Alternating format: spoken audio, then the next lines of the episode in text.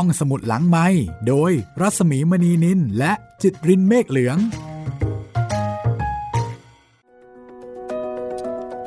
สวัสดีค่ะ ต้อนรับคุณผู้ฟังเข้าสู่บ้านไผ่แดง และห้องสมุดหลังใหม่ ตอนอวสานค่ะ สวัสดีคุณจิตริน สวัสดีครับพี่หมี วันนี้มาถึงครั้งที่ 16 ครั้งสุดท้ายค่ะ ของการที่เราจะอยู่บ้านไผ่แดง ที่อยู่ใกล้ๆกับบ้านไผ่ตันนะคะครับ แล้วก็มีเรื่องมีราวกัน แต่ก็จบลงไปด้วยดี แต่เราจะไม่แวะไปบ้านไผ่ตันใช่ไหมครับพี่ เราคงจะต้องแวะไปเรื่องอื่นนะคะ ครับ เพราะว่ามีสัญญากับคุณผู้ฟังค่ะ เดี๋ยววันนี้นอกเหนือจะเป็นตอนอวสานของไผ่แดงแล้ว จะเป็นตอนที่เราจะแจ้งให้ทราบว่า เรื่องต่อไป สถานีต่อไปที่เราจะไปแวะ ซึ่งแน่นอนค่ะ ไม่ใช่บ้านไผ่ตันนะคะครับจะเป็นที่ไหน ซึ่งอันนี้ก็มาจากต้องบอกว่าเป็นความต้องการเป็นความปรารถนาของแฟนๆ รายการห้องสมุดหลังใหม่นั่นเองค่ะ อันนี้เราไม่ได้ตัดสินใจเองนะคะ เดี๋ยวช่วงพักรายการค่ะ เดี๋ยวจะแจ้งนะคะ ว่าผลโหวตทั้งจาก Facebook แล้วก็แฟนเพจ เรื่องไหน ที่จะเป็นป้ายต่อไปของห้องสมุดหลังใหม่ กับผลงานของหม่อมราชวงศ์คือกริชปราโมทค่ะ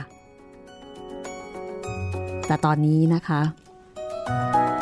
เราคงจะต้องกลับไปที่บ้านไผ่แดงกันก่อน หลังจากที่จากมา 30 กว่าปี 35 ปีค่ะ แต่คนฟังเพิ่งจากมาวันเดียวก็อาจจะต้อง ย้อนเวลานิดหนึ่งย้อนเวลาแล้วก็รวบเวลา ไปยังยุคสมัยที่สมพันธ์กลาง จากคนอายุ 30 กว่ากว่า มาเป็นคนมีอายุ 70 ก็คือเป็นผู้สูงอายุแล้ว แล้วก็เช่นเดียวกับบรรดา สหายแล้วก็สมัครพักพวกของนายแกว่น รวมไปถึงนายแกว่น ก็มีอายุตามไปด้วย ติดตามต่อไปเลยค่ะหลังจากตอนที่แล้ว ผู้เขียนหม่อมราชวงศ์คึกฤทธิ์ปราโมทก็บอกว่ากลับมาบ้านไผ่แดงอีกครั้ง ไปต่อไม่เป็นเลย เพราะว่าพอไปถึงบ้านกำนันเจิม คือตั้งใจจะเอาเป็นหมุดหมายใช่ไหมคะครับ เริ่มต้นที่นั่นก่อนกำลังเจิมก็ไม่อยู่ละกำนันเจิมจากไปเสียแล้วนะคะครับ บ้านร้าง ก็เลยไม่แน่ใจว่า เอ๊ะ ต่อไปจะไปบ้านใครดี แต่ที่แน่ ๆก็คือ วัดไผ่แดงค่ะ คงจะต้องไปวัดไผ่แดงก่อนครับ ดังนั้นก็หันหัวเรือ เข้าไปจอดที่ท่าน้ำของวัดไผ่แดง แล้วก็เดินขึ้นจากเรือขึ้นกระไดวัดตรงไปยังลานวัดไผ่แดง ไปเจอสมภารกลางก่อนเลยค่ะ 35 ปีผ่านไป สมภารกลางเป็นยังไงบ้าง จะยังคงพูดคุยกับหลวงพ่อพระประธานเหมือนเดิมไหม จะยังคงอ่า ปะทะคารมกับนายแกว่นเหมือนเดิมไหม ติดตามได้เลยกับตอนอวสานไผ่แดง บทประพันธ์หม่อมราชวงศ์คึกฤทธิ์ปราโมทค่ะ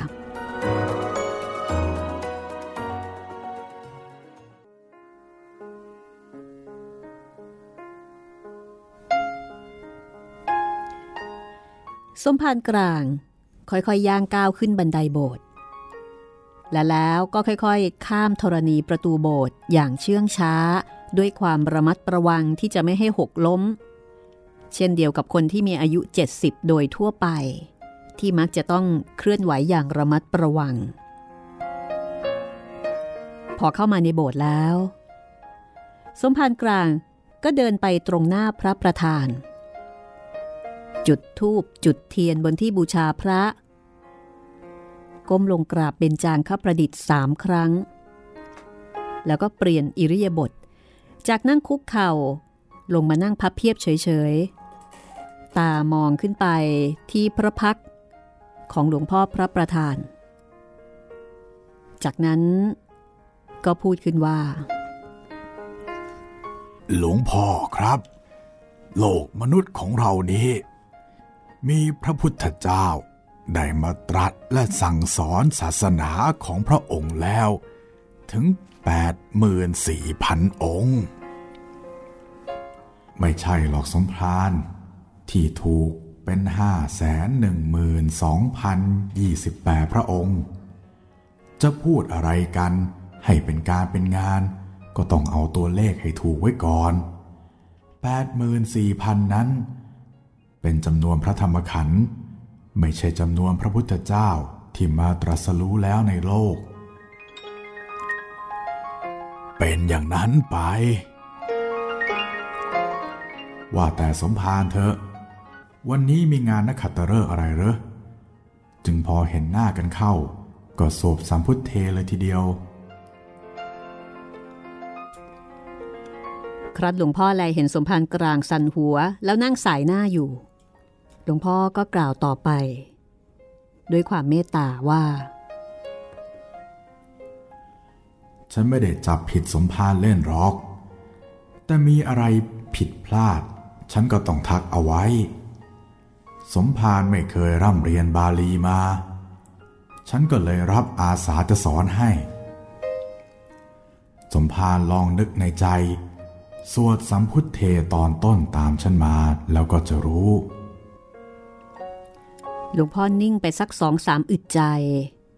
ก่อนจะกล่าวต่อไปว่า สัมพุทเท พระพุทธเจ้าทั้งหลาย อัตวีสัญจะยี่สิบแปดทวาทสัญจะสหัสเกหนึ่งหมื่นสองพัน ปัญจสตตะสหัสสานิห้าแสนแปลเป็นไทยอย่างที่สมภารกับฉันพูดกันว่า พระพุทธเจ้าทั้งหลายห้าแสนหกหมื่นสองพันยี่สิบแปดพระองค์ แต่พระบาลีท่านพูดกลับหลัง เอายี่สิบแปดขึ้นก่อน เมื่อหลักร้อยไม่มี ท่านก็มาถึงหลักพัน แล้วขึ้นหลักหมื่น ไปหลักแสนเอาตอนจบ เอาละครับห้าแสนก็ห้าแสนองค์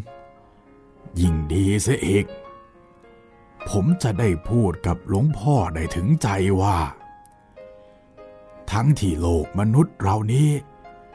มีพระพุทธเจ้ามาตรัสรู้ และสั่งสอนศาสนาแล้วถึงห้าแสนและอีกกี่องค์กี่องค์ ผมก็จำไม่ได้ หลวงพ่อรู้ดีก็นึกเอาเองเถอะ พระพุทธเจ้าแต่ละองค์ ก็ตรัสสั่งสอนให้คนทำดีละความชั่วทั้งนั้น สอนไม่ให้คนโลภโกรธ หลง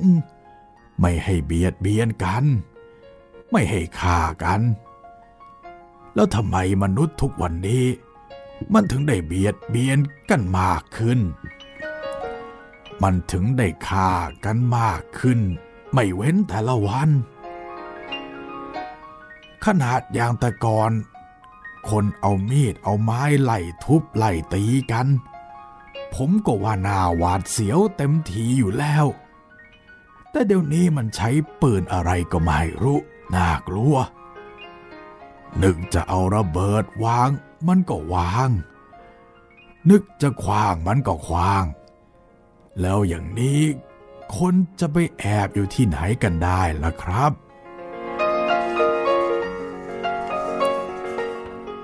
ก็จริงของสมภารชีวิตมนุษย์ทุกวันนี้มันล่อแหลมเข้าทุกที จะตายเมื่อไหร่ไม่รู้ตัวจริง ๆ เพราะถึงแม้ว่าใครเขาจะไม่คิดปองร้าย เอาปืนมายิง หรือเอาระเบิดมาคว้าง แต่คนอย่างเราเดินไปธุระดีๆ เนี่ยแหละ อาจจะโดนลูกหลงเข้าสักวัน ลูกหลงหรือว่าลูกจริง มันก็ตายได้ทั้งนั้น จริงไหมสมภารก็ถึงว่าเธอครับหลวงพ่อ เพราะไอ้ลูกหลง มันทำให้คนตายได้เท่ากับลูกจริงอย่างนั้นแหละ ผมจึงได้เข้ามาสวดสัมพุทเท ให้หลวงพ่อฟังตั้งแต่เช้า พระคาถาสัมพุทเทนี้ เป็นคาถากันปืนกันระเบิดได้ด้วยเหรอ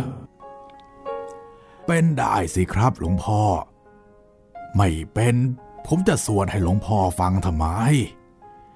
หลวงพ่อ ทักคำแปลภาษาบาลี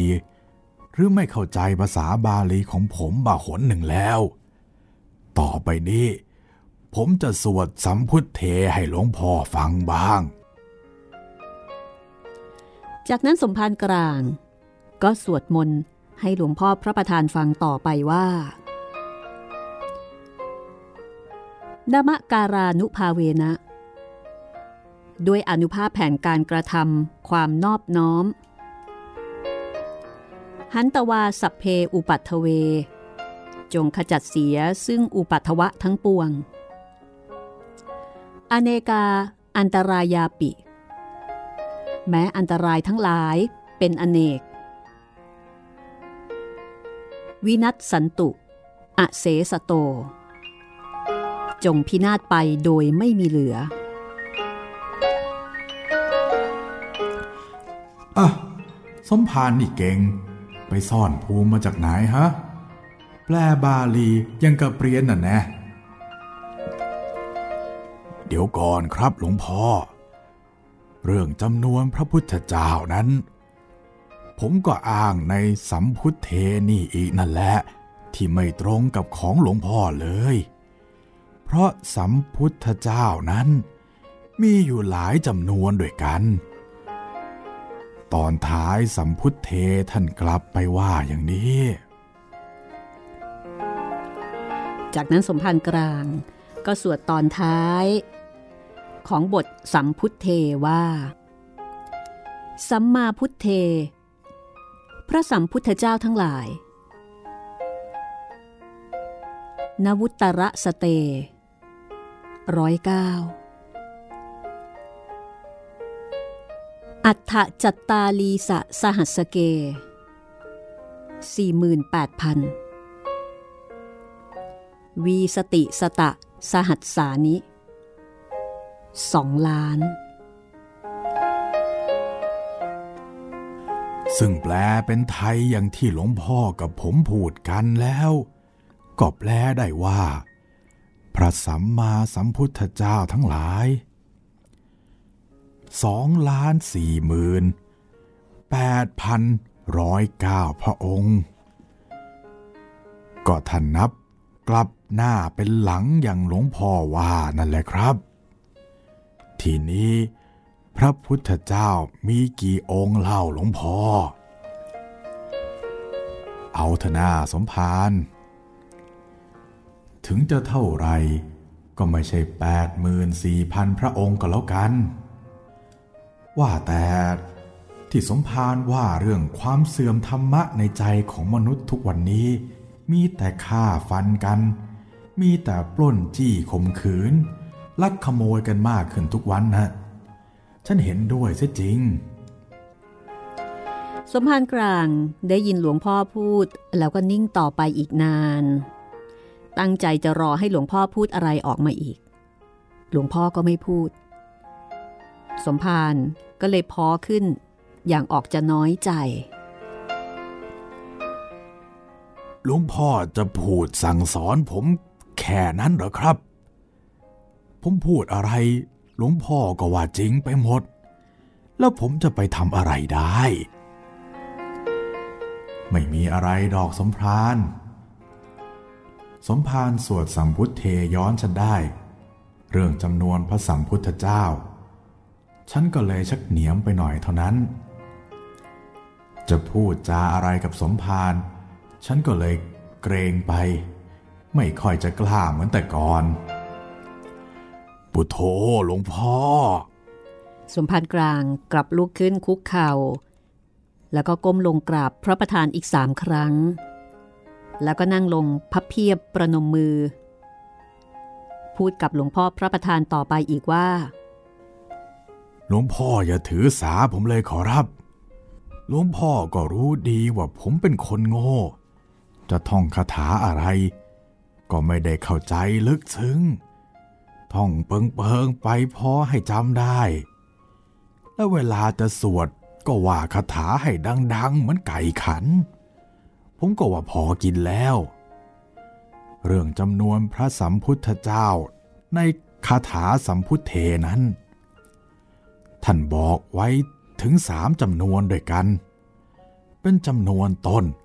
จำนวนกลางและจำนวนสุดท้าย ซึ่งมากที่สุด ผมก็งัดเอาจำนวนสุดท้ายสองล้านกว่ามาอ้าง เพื่อลองดีหลวงพ่อเท่านั้นแหละครับ แต่ความจริงแล้ว ผมก็ยังผิดอยู่ดี หลวงพ่ออย่าถือสาผมเลยครับ ว่าแล้ว สมภารกลางก็ลงกราบหลวงพ่ออีกทีหนึ่ง ฉันไม่ว่าอะไรหรอกสมภาร ฉันก็นึกแล้วว่าสมภารจะแซวฉันเล่น ไอเราเหรอก็อยู่กันมาช้านาน คงจะแซวกันเล่นได้กระมัง นานทีปีหน โอ้โหหลวงพ่อนี่ทันสมัยเปียบเลยคำว่าแซวนั่น มันภาษาวัยรุ่นเขานะครับ สมภารก็จะไปตกใจอะไรเล่า คนอย่างฉันอย่างสมภารมันต้องทันสมัยอยู่เสมอไม่ใช่เหรอ แต่ถึงใครจะแก่ก็ปล่อยเข้าไป ฉันกับสมภารนั้นแก่ไม่ได้ เรายังจะต้องมีงานทำกันอีกมาก หลวงพ่อพูดเรื่องหลวงพ่อกับผมไม่แก่กันอยู่สองคน ผมขอบวกเข้าไปอีกคนได้ไหมครับ คนที่ไม่แก่หรือไม่ยอมแก่นั้นก็ไอ้แกวนเพื่อนผมนั่นไง ผมไม่เห็นมันยอมแก่สักทีเหมือนกัน เออ นั่นสิ ฉันได้ยินว่าในแกวนเขาเจ็บๆไข้ๆอยู่ตอนนี้ไม่ใช่เหรอ ได้ข่าวว่าเขาไม่ค่อยแข็งแรงนัก สมภารไปเยี่ยมเยียนเขาสังเกตดูหรือเปล่า ว่าอาการเขาเป็นยังไงบ้าง ก็เพราะเป็นเพื่อนกันมาแต่อ่อนแต่ออกนี่แหละครับทำให้ผมทิ้งมันไม่ได้ ผมต้องไปเยี่ยมมันอยู่เสมอ ไปทีไร มันก็ด่าให้ อย่าเอาถึงด่าเลยครับ พูดอย่างล้มพ่อว่า มันเอาแต่แซวผมก็แล้วกัน หลวงพ่อได้ฟังก็หัวเราะอยู่ในลำคอ สมภารกลางปล่อยให้หลวงพ่อหัวเราะสบายใจไปพักหนึ่ง ก็เล่าถึงแก่นแก่นกำจรว่า ในระยะนี้ ในแก่นเอง ก็ไม่ค่อยจะสบายนัก เมื่อสองสามเดือนมานี้ แก่นมีอาการ ปากเบี้ยว แขนขาตายไปข้างหนึ่ง พูดไม่เป็นคำคน ชาวบ้านก็บอกว่า เป็นอัมพฤกอัมพฤกที่ชาวบ้านบอกว่า เป็นน้องอมพาตคืออาการน้อยกว่าอมพาตเพราะถ้าเกิดเป็นอมพาตแล้วก็จะต้องนอนนิ่งตายไปทั้งตัว แต่ว่ากรณีของนายแก่นนั้น ยังสามารถกระดิกร่างกายได้ข้างหนึ่ง แล้วก็ยังพอพูดจาอ้อแอได้ ถึงจะไม่ชัด แต่ก็ยังพอฟังออกว่าพูดอะไร เอา แล้วยังไง ล่วงเข้ามาได้สามสี่เดือนนี้ ผมเอายาต้มแก้อมพฤกไปให้มันกิน แต่มันก็แซวผมว่า จะเอายาตายไปให้มันกิน จะได้มาสวดศพผมหาสตางได้เร็วๆ ผมนึกว่าจะเอายาทั้งหอโยนทิ้งคลองไปเสียแล้ว แต่ก็ยังมีสติ ไม่ถือคนเจ็บคนไข้ผมก็เลยให้ไว้แก่เมียเขา ให้เขาต้มให้กันกินต่อไป ถึงตอนนี้ อาการดีขึ้นมากแล้วครับแวนลุกขึ้นนั่งได้ แขนใช้ได้ดีทั้งสองข้าง พูดจาก็ชัดถ้อยชัดคำยังอยู่แต่แค่ขาซ้าย ก็ยังไม่ค่อยจะปกตินัก เดินเหินไม่ค่อยสะดวกเท่านั้น ก็ดีแล้ว ฉันดีใจจริง ๆ เพราะคนอย่างในแกวนนั้นเป็นคนหายาก เขาเชื่ออะไรแล้วเขาเชื่อจริง จะให้สู้เป็นสู้ จะให้ตายเป็นตาย เพื่อความเชื่อถือของเขา คนอย่างนี้น่านับถือ ถ้าสมภารใช้อุบายอะไรดึงในแกว่นให้เข้ามาใกล้พระศาสนาอีกหน่อย ก็จะเป็นประโยชน์แก่พระศาสนามาก ผมก็ใช้อุบายอยู่กับมันทุกวันนั่นแหละครับหลวงพ่อ จนอุบายมันจะหมดพุงอยู่แล้ว ผมใช้ของเบ่งเสียเมื่อไหร่เรา แต่แกวนมันยังอยู่ครับหลวงพ่อ แล้วก็อยู่ยังไม่แก่ด้วย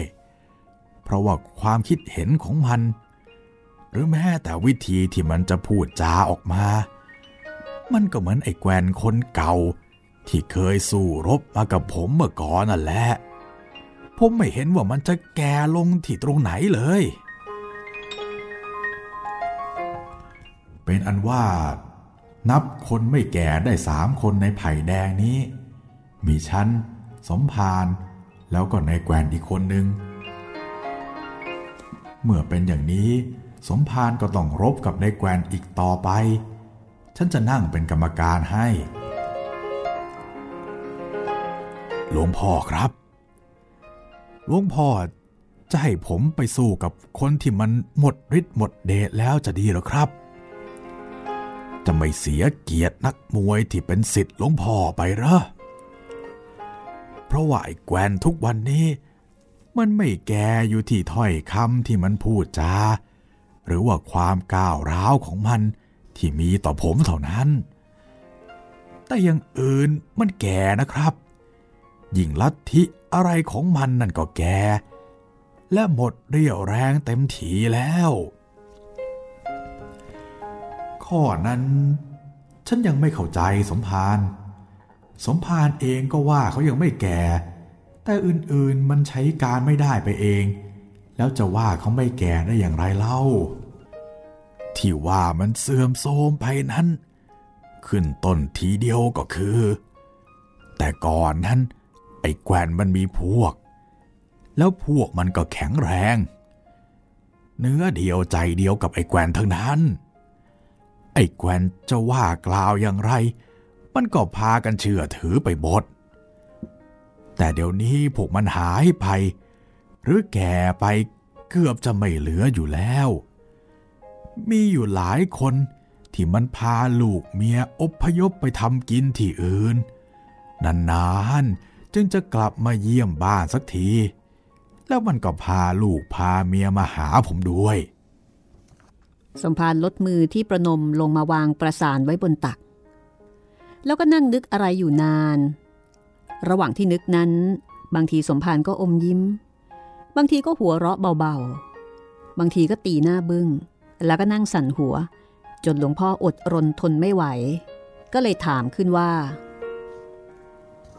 นั่นสมภารมานั่งเล่นหนังเงียบอะไรอยู่คนเดียว มีอะไรนึกอะไรก็บอกกันบ้างสิ ความจริงฉันรู้หรอกว่าสมภารนึกอะไรอยู่ แต่ฉันอยากได้ยินจากปากสมภารเอง สมภารกลางกลับลุกขึ้นคุกเข่า แล้วก็ลงกราบหลวงพ่ออีกสามที ขอประทานโทษกระผมเถอะครับหลวงพ่อ กระผมมัวแต่นั่งนึกเพลินไปถึงลูกน้องไอ้แกวนมันมีหลายคนด้วยกัน แต่นึกไปแล้ว มันก็เหมือนน้องเหมือนหลาน หรือว่าลูกผมทั้งนั้น ตามแต่อายุของมัน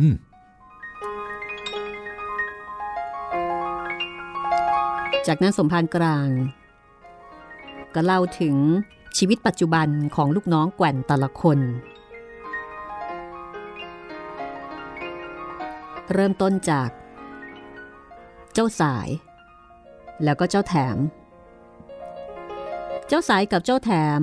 ตายไปนานแล้วตั้งแต่อายุน้อย เป็นโรคกระเพาะคนหนึ่ง เป็นมะเร็งที่คออีกคนหนึ่ง สมพันธ์กลางบอกว่า สงสารสองคนนี้ เพราะว่าก่อนจะตาย ให้คนมานิมนต์สมพันธ์กลางไปหาถึงโรงพยาบาล แล้วก็ขอโทษขอโพย ขอให้สมพันธ์กลางให้อภัย ผมก็ไม่เคยโกรธเคืองอะไรกับมัน ผมก็ให้อภัย แล้วก็สอนให้มันยอมรับความตาย และเมื่อตายแล้ว ก็ให้ไปที่ชอบที่ชอบ ไอ้สายมันใจอ่อนครับ พูดกับผมแล้วมันก็ร้องไห้ แต่ไอ้แถมมันใจแข็ง สีหน้ามันไม่เปลี่ยนเลย น้ำตาสักเม็ดหนึ่งก็ไม่หลุดออกมา สมภาร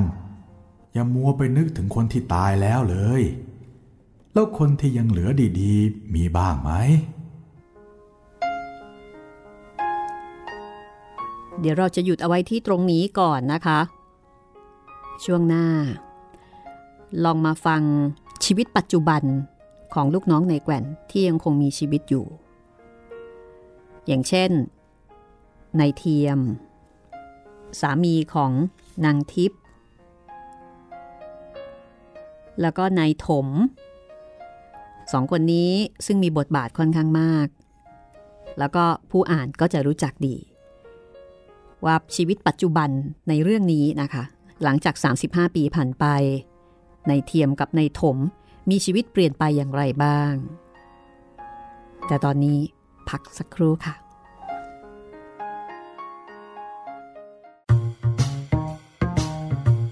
ห้องสมุดหลังไม้โดยรัสมีมณีนินและจิตรินเมฆเหลือง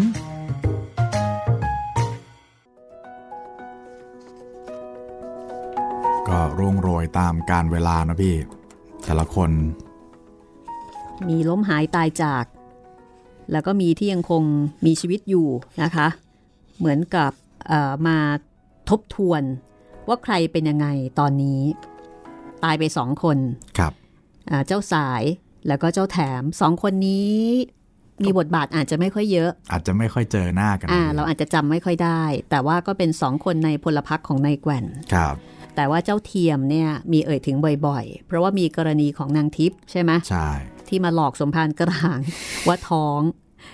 เออนางทิพย์ซึ่งเป็นลูกของตาเทิม แล้วก็เป็นคู่ปรับของนายแกว่นด้วย ซึ่งกว่าจะได้แต่งงานกันนี่ก็โอ้โหทุลักทุเลพอสมควรเลย แล้วก็เดี๋ยวมีในายถมในายถมที่เคยบวชเป็นพระนะคะ แล้วก็กะว่าจะไม่ศึก แต่ในที่สุดก็ต้องศึกไป เพราะนางแว่นซึ่งเป็นหลานของกำนันเจิม เดี๋ยวเรามาดูว่าสองคนนี้ ชีวิตเปลี่ยนไปอย่างไร หลังจาก 35 ปีผ่านไป นี่เป็นตอนสุดท้ายค่ะ ของไผ่แดง บทประพันธ์ของหม่อมราชวงศ์คึกฤทธิ์ปราโมทนะคะ ก็มีย้อนอดีต เรื่องราวความเป็นมาของแต่ละคน ทีนี้เดี๋ยวเราจะไปพูดถึงตอนต่อไปนะคุณจิตตริน เรื่องต่อไปครับพี่ ใช่ต้องใช้คำว่า เรื่องต่อไป หลายคนนี่ลุ้นใจตุ้มๆต่อมๆเอ๊ะจะใช่เรื่องที่ฉันโหวตไว้หรือเปล่า คือเราให้โหวตสี่เรื่อง ครับ แต่ถึงกระนั้นก็มีคนโหวตเรื่องอื่นเหมือนกันค่ะผมเห็นมีเรื่องหนึ่งถูกใจผมมากครับ พันหมาบ้าครับ อยากอ่านเหมือนกันมีนะครับส่งมา ครับผม มีคนส่งมานะคะ อยากฟัง แต่ว่าในบรรดาสี่เล่มที่ให้คุณผู้ฟังโหวตนะคะครับทั้งใน Facebook คนแล้วก็ในเพจด้วยเนี่ย คุณจิตรินก็ได้ทำการนับคะแนนเรียบร้อยแล้ว สี่เล่มที่ว่าก็มี สีเล่มที่ว่ามีหลายชีวิตนะครับ โจโฉนายกตลอดการ กาว่าวที่บางเพลงแล้วก็รวมเรื่องสั้นเพื่อนนอนครับ ค่ะ ผลก็คือเล่มไหนชนะเลิศคุณจิตริน ไล่จากที่สุดท้ายมาก่อนนะเอาพี่ได้ เพื่อความตื่นเต้นเอามาอ่าอันดับทีสี่ 4 ครับ 5 คะแนนครับ รวมเรื่องสั้นเพื่อนนอนครับ เรื่องนี้นี่ต้องบอกว่าสนุกมากครับ ห้องสมุดหลังไม้ในยุคแรก ๆ เคยนำบางเรื่องมาเล่าให้ฟัง ครับ เรื่องที่เคยเล่ามากกว่าหนึ่งครั้ง ก็คือเรื่องมอม ครับ ซึ่งเป็นเรื่องของความผูกพันระหว่างคนกับกับสุสุนันัขขที่ชื่อมอม แล้วก็ถือว่าเป็นเรื่องเอกในรวมเรื่องสั้นชุดนี้ ครับ เรื่องเนี้ยจำได้ว่าพี่เคยเล่าน่าจะประมาณสองครั้งนะคะ ต่างกรรมต่างวาระกันครับแต่ว่านอกเหนือจากเรื่องมอมเนี่ย ก็ยังมีเรื่องอื่นๆ อีกมากมายหลายเรื่องที่มีเสน่ห์ เช่น ฆาตกรรมก้นครัว โอ้โห ชื่อก็น่าสนุกละ เรื่องนี้เคยมีการนำไปทำเป็นละครเวทีนะคะ ฆาตกรรมก้นครัว เคยทำเป็นสปอตทางโทรทัศน์ด้วย คือเอาเขาโครงจากเรื่องนี้มา เรื่องนี้ก็น่ารักมากๆ แล้วก็มีการล้อเลียนนิทานอีศบหยิบยกเอาเรื่องของนิทานอีศบแต่ว่าบิดมามองในมุมของหม่อมราชวงศ์คึกฤทธิ์ปราโมทครับ ซึ่งน่ารักน่าเอ็นดูมากนะคะ เป็นเป็นอีกมุมหนึ่ง ซึ่งเอ่อเรียกว่าแหมคือเป็นเรื่องที่ฟังแล้วจะอารมณ์ดียิ้มเลยนะครับ อันนี้คือได้อันดับได้อันดับอันที่ดับสี่ครับสี่แต่ไม่ต้องกังวลนะครับ ไม่ใช่ว่าพวกเราจะไม่อ่าน อ่านแน่นอนแต่ว่ายังไม่ใช่เรื่องแรก อันดับสามค่ะ อันดับ 3 7 คะแนนครับ ก็เป็นเรื่องที่เราเคยอ่านไปแล้วเหมือนกัน กาวเวาวที่บางเพลงครับ อืม แต่ก็นานมากแล้วนะคะ ใช่ จริงๆ มีให้ฟังทุกช่องทางนะครับ ทั้งทาง YouTube ทาง Spotify เว็บไซต์แอปพลิเคชัน แล้วก็พอดแคสต์ช่องทางต่างค่ะ อันนี้คือสามารถที่จะติดตามรับฟังได้ใช่ไฟล์ยังอยู่เนาะๆยังอยู่ครับอ่าโอเคเพิ่งอัพใหม่ไปเลยครับพี่ โอเค ถ้างั้นก็คือกาเหว่าที่บางเพลงเนี่ยสามารถที่จะติดตามรับฟังได้เลย ครับผม ค่ะ แล้วก็อันดับที่ 2 ครับอ๋ออันดับที่ 2 ครับ 29 คะแนนครับ โจโฉนายกตลอดการครับ ในที่สุดก็ไม่สามารถที่จะเอาชนะหลายชีวิตได้ใช่ไหมเนี่ยครับผมหลายชีวิตได้อันดับที่ 1 ครับ คะแนน 44 คะแนนก็ทิ้งอยู่พอสมควรครับ เพราะฉะนั้นนะคะ next station next story เรื่องต่อไปของเราก็คือหลายชีวิตหลายชีวิตค่ะ ติดตามฟังกันได้นะคะ ครับผม ทั้งหมดนี้ก็เป็นบทประพันธ์ของหม่อมราชวงศ์คึกฤทธิ์ปราโมทซึ่งก็ต้องขอขอบคุณ ทางสถาบันคึกฤทธิ์ค่ะ ขอบคุณทายาทหม่อมหลวงวิสุมิตราปราโมทที่อนุญาตให้ห้องสมุดหลังใหม่นำผลงานของคุณชายคึกฤทธิ์นะคะ มาถ่ายทอดในรูปแบบของสื่อเสียงเอาไว้ณที่นี้ด้วยค่ะ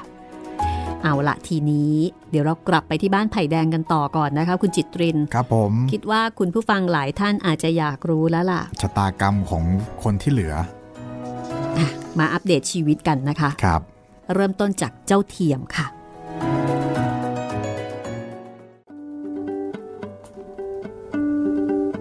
เริ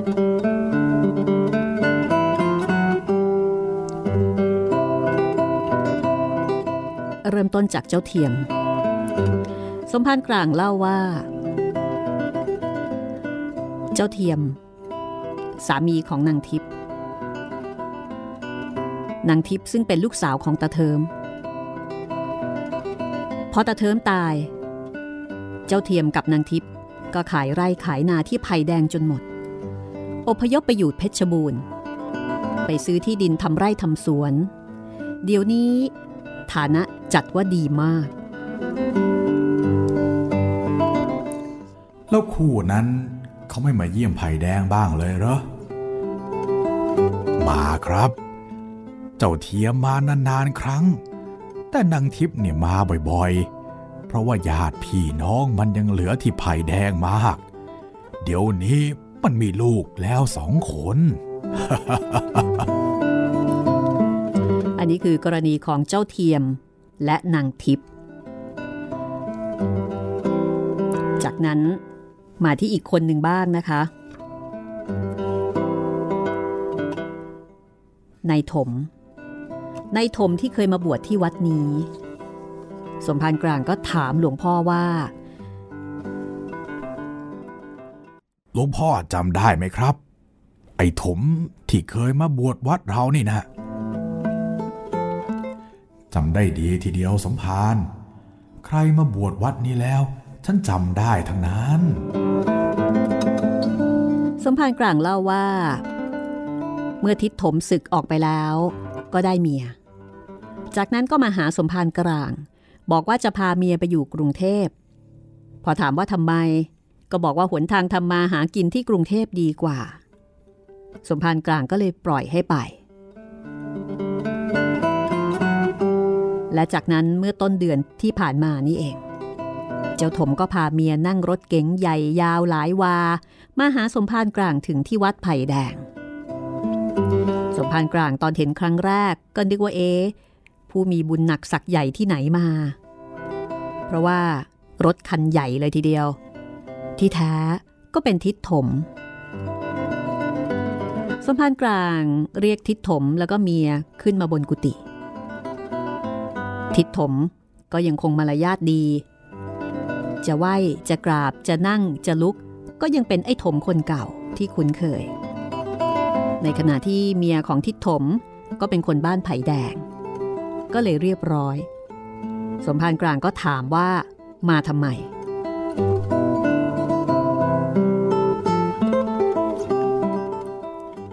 งพ่อรู้ไหมครับ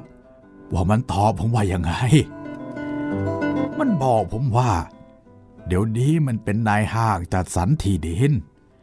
เที่ยวสร้างหมู่บ้านจัดสรรมาแล้วหลายแห่ง คราวนี้มันคิดถึงบ้านไผ่แดง ซึ่งเป็นบ้านเดิมของมัน มันก็คิดจะสนองบุญคุณบ้านนี้โดยการมาซื้อที่มากๆ แล้วจัดสรรเป็นหมู่บ้านขึ้น มันจะเรียกว่า บ้านจัดสรรไผ่แดง ผมก็ถามมันว่า มันจะเอาเงินที่ไหนมาซื้อ มันย้อนผมว่าเงินมันมีมากมายเหลือเกิน อย่าว่าแต่บ้านไผ่แดงเลย วัดไผ่แดงมันก็ซื้อได้ มันพูดอย่างนั้น ผมก็ชักจะคันแข่งคันเท้าขึ้นมา สมภารก็เป็นเสียงนี้แหละ ได้ยินใครพูดไม่ถูกใจ ก็ทำไมจะต้องไปคันที่แข้งที่เท้า ที่อื่นมีจะคันก็ถมไป หลวงพ่อให้อภัยแก่ผมเถอะครับ ผมก็ถามมันต่อไปว่า เรื่องเงินทองจะเป็นอย่างไร พอถามถึงเรื่องเงินทองฐานะ ในถมก็บอกว่า ตอนนี้รวย มีเงินมาก จะจ่ายให้กับเจ้าของที่ที่ไผ่แดงซึ่งเป็นคนบ้านเดียวกันในราคาที่สูงสุดทีเดียว และจะเป็นจำนวนเงินที่คนบ้านไผ่แดงไม่เคยพบเห็นกันมาแต่ก่อน สมภารกลางก็ถามในถมต่อไปอีกว่า เมื่อชาวบ้านขายที่ได้เงินมาแล้ว จะให้ชาวบ้านไปอยู่ที่ไหนกันเล่ามันก็หน้าด้านต่อผมว่า ไม่เห็นจะมีปัญหาอะไรเลย เมื่อขายได้เงินไปแล้ว ก็แบ่งเงินจำนวนหนึ่งมาซื้อบ้านเล็กๆ ในหมู่บ้านจัดสรรของมันอยู่ก็แล้วกัน จะได้ไม่ต้องไปไกลไผ่แดง พอในถมตอบสมภารกลาง ผลก็คือ สมภารกลางก็ไล่เตะในถมลงกุฏิไป เหมือนอย่างที่เคยเคยทำมาแต่สมัยก่อน เฮ้ย สมภารนี่ ไม่ทิ้งสันดานเดิมจริง ๆ เลยนะ เดี๋ยวนี้อายุล่วงเข้าไปเท่าไหร่เท่าไหร่แล้ว ก็ไม่เห็นจะเปลี่ยนไปที่ตรงไหนเลย ยังชอบไล่เตะไล่ต่อยคนเขาเหมือนแต่ก่อนนั่นแหละ คราวนี้จะให้ฉันปรับอาบัติข้อไหนเล่าสมภารกลางตอบหลวงพ่อพระประธานว่า หนังสือวินัยมุกที่วัดนี้เคยมี แต่ดูเหมือนว่าปลวกจะกินไปเสียแล้ว ตอนนี้ ก็เลยปรับอาบัติปาจิตตีตามใจ ไปปรงอาบัติกับพระหนุ่มๆ เพราะว่าพระที่มีอายุพระอาวุโสอย่างเช่นหลวงตารุม ก็ตายหมดแล้ว หลวงพ่อไม่ต้องห่วงหรอกครับ อืม สมภารนี่ทำอะไรแผลงๆขึ้นทุกวัน แต่ก็ช่างเถอะ ถึงอย่างไร ก็ยังรู้ดีรู้ชั่ว รู้จักสำรวมเมื่อทำผิด จะปรับอาบัติข้อไหนก็ไม่เป็นไรหรอก ความรู้จักผิดรู้จักสำรวมนั่นแหละที่สำคัญ เออหลวงพ่อครับ โลกเราทุกวันนี้ มันเปลี่ยนแปลงไปมากนะครับ เอาแค่เมื่อ 30 ปีกว่ามันแล้วนี่แหละ ตอนนั้นผมก็อายุ 30 เศษ ใกล้ 40 มันยังแข็งแรงอยู่ รู้สึกว่ามองออกไปแล้ว มันมีเรื่องที่จะต้องทำมากเหลือเกิน สมภารมีเรื่องอะไรที่จะต้องทำมากมายเมื่อสมัยนั้นล่ะก็หลวงพ่อก็รู้อยู่ดีๆนี่ครับ เจ้าแกวน มันมาเผยแพร่ลัทธิอะไรที่บ้านนี้ ซึ่งถ้าไม่มีใครไปต่อต้าน ไปคอยรบคอยสู้กับมันแล้ว ไอ้ลัทธิมหาประไลของเจ้าแกวนนั่น มันจะทำลายบ้านทำลายเมืองทำลายสถาบัน ล้มวัดหลวงพ่อเองก็เถอะ มันคงลากเอาลงมาทุบที่กลางลานวัด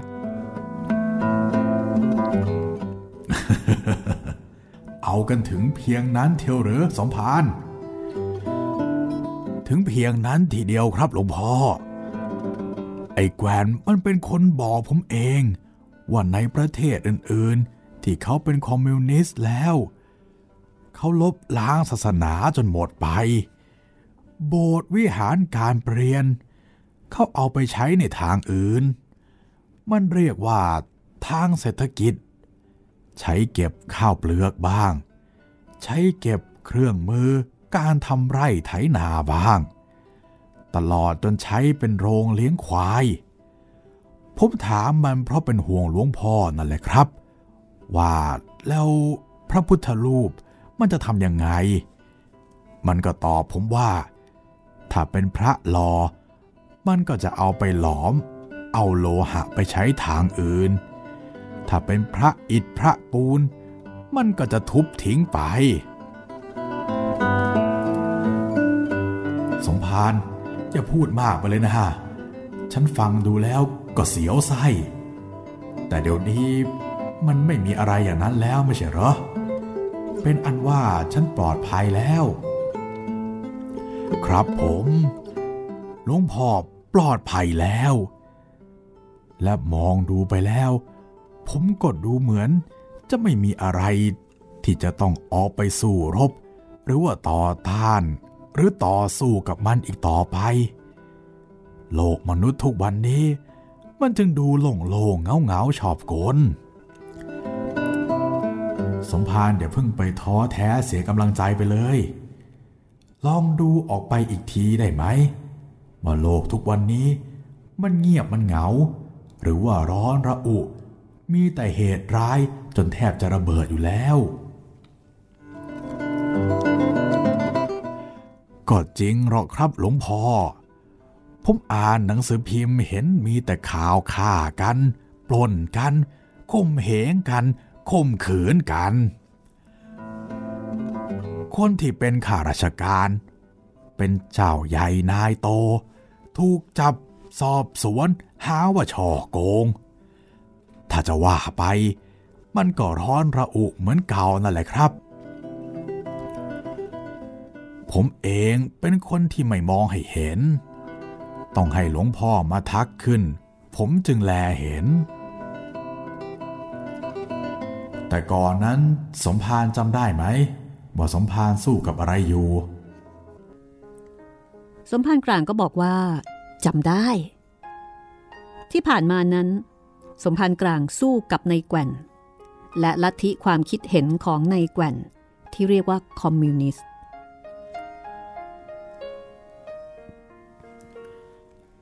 แล้วเดี๋ยวนี้เป็นอย่างไร สมภารสู้เอาชนะได้หรือไม่ จะว่าเอาชนะมันได้ ก็ไม่เชิงหรอกครับ คนอย่างไอ้แกวนใครจะไปเอาชนะมันได้ แต่บ้านเมืองมันคลี่คลายไปเอง สมภารกลางบอกว่า ในแกว่นก็เหมือนกับคนที่หว่านข้าวไม่ขึ้น เอาข้าวหวานลงไปในที่ดินเท่าไหร่ มันก็ไม่งอกเสียอย่างนั้น เพราะเดี๋ยวนี้ อะไรต่ออะไรก็เปลี่ยนไปหมด ชาวไร่ชาวนาก็ไม่ได้ฟังคนอย่างในแกว่นอีกต่อไปแล้ว ดังนั้น จะมาเผยแพร่ลัทธิอะไร คนก็ไม่ค่อยเชื่อ หลวงพ่อพระประธานก็เลยถามต่อไปว่า ถ้าเช่นนั้น บ้านเมืองของเราทุกวันนี้ หมดควากหมดน้ำหมดภัยอันตรายแล้ว อย่างนั้นหรือไม่ เอ๊มันก็ไม่แน่นะหรอกครับ หลวงพ่อมาถามอย่างนั้น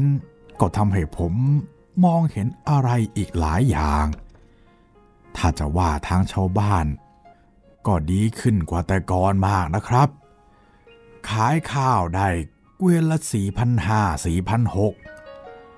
บางทีก็ขึ้นไปถึงเกวียนละห้าพันอย่างนี้ เกิดมาชั่วท้องพ่อท้องแม่ ไม่เคยมีใครเห็น แต่ไอเงินที่ได้มามากนั้น มันกลับ ทำท่าจะเป็นพิษเป็นภัย ชาวไร่ชาวนาไม่เคยได้เงินมากขนาดนี้เพราะได้เข้า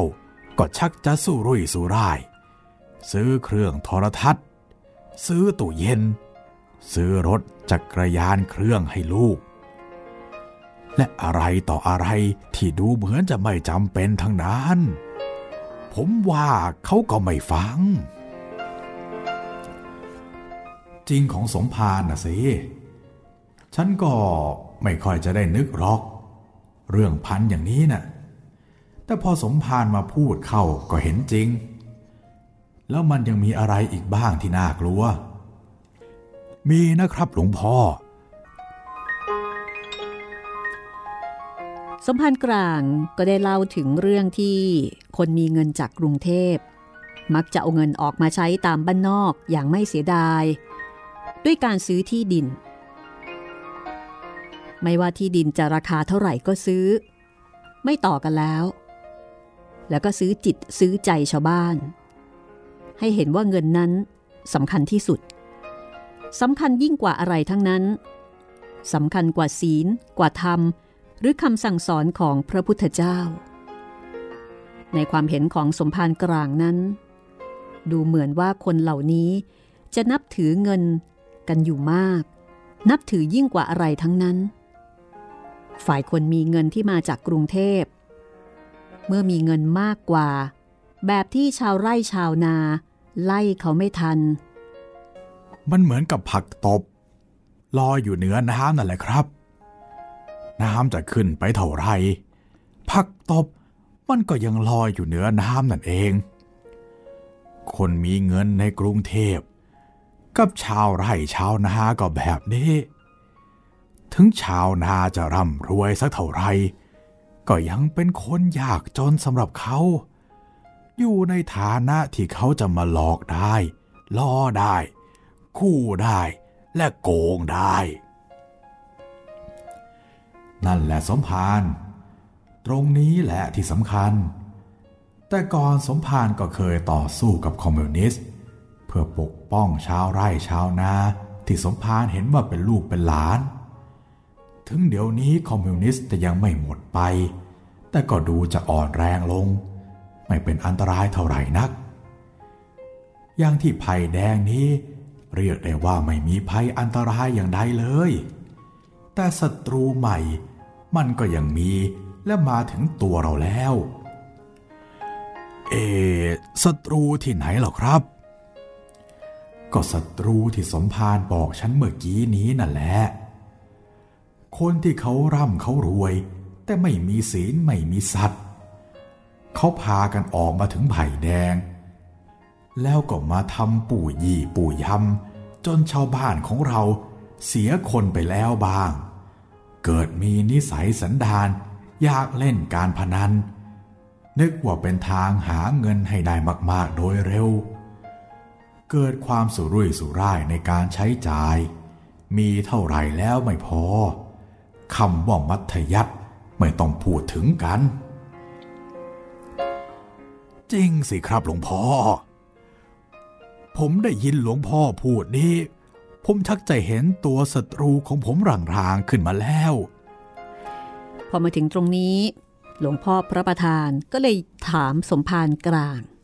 ว่าตกลง ใคร คือศัตรูของสมภารกันแน่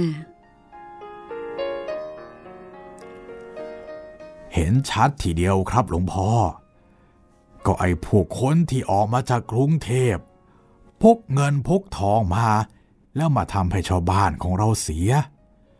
ความจริงมันพกเอากิเลสมาแจกนะครับ ไม่ได้เอาเงินมาซื้ออะไรหรอก ของเราก็รับง่ายเหลือเกิน ไอ้เรื่องกิเลสนี้ ดูเหมือนใครๆก็อยากได้ กลายเป็นคนมีโกรธ มีโลภมีหลงไปทั้งบาง ไม่ระวังให้ดี อีกหน่อยก็จะออกจากศาสนาไปเลย แล้วก็จะเอาฉันไปทุบทิ้งกลางลานวัดนะสิ เป็นตายผมก็ไม่ยอมหลวงพ่ออย่าห่วงไปเลยครับ ก็เป็นอันว่าสมภารมองโลกอีกอย่าง แลเห็นตัวศัตรูแล้ว สมภารคงไม่เหงาอีกต่อไป ไม่หรอกครับ คอมมิวนิสต์หมดไปแล้วทุกวันนี้ ผมมีศัตรูที่จะต้องต่อสู้ต่อไปอีกแล้ว ใครล่ะ ก็ไอคนกิเลสหนา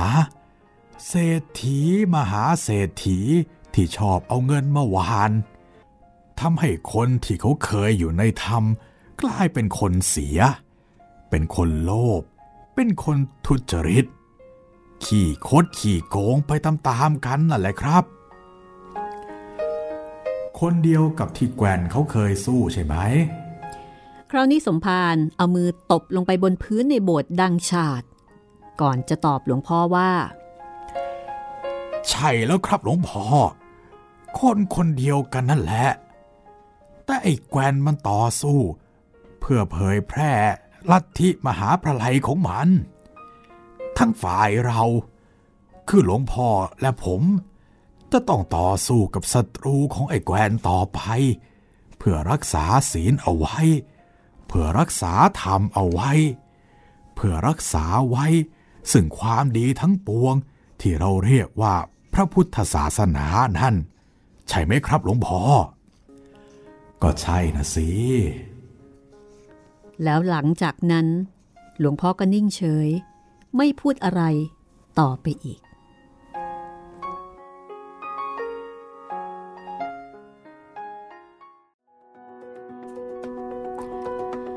อวสานลงอย่างสมบูรณ์นะคะสำหรับนวนิยายไผ่แดงค่ะ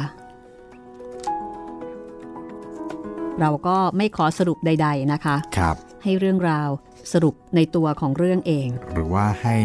ผู้ฟังแต่ละท่านลองตัดสินใจเองว่าเป็นยังไง อะไรคือศัตรูที่แท้จริงกันแน่ครับสำหรับเรื่องต่อไปอย่างที่ได้แจ้งไปแล้วนะคะ ตอนหน้าค่ะ เราจะได้พบกับหลายชีวิต อีกหนึ่งบทประพันธ์ของหม่อมราชวงศ์คึกฤทธิ์ปราโมทเมื่อหลากหลายชีวิตหลากหลายที่มา โดยสารอยู่ในเรือลำเดียวกัน จะต้องมาตกชะตากรรมเหมือนกัน แต่ละชีวิตมีที่มาที่ไปที่แตกต่างกัน จะเริ่มต้นจากชีวิตของเจ้าลอย พบกันตอนต่อไปนะคะ กับห้องสมุดหลังไม้ที่เราจะโดยสารเรือลำหนึ่งไปด้วยกัน หลายชีวิต วันนี้เราสองคนลาไปก่อนนะคะ สวัสดีครับ สวัสดีค่ะ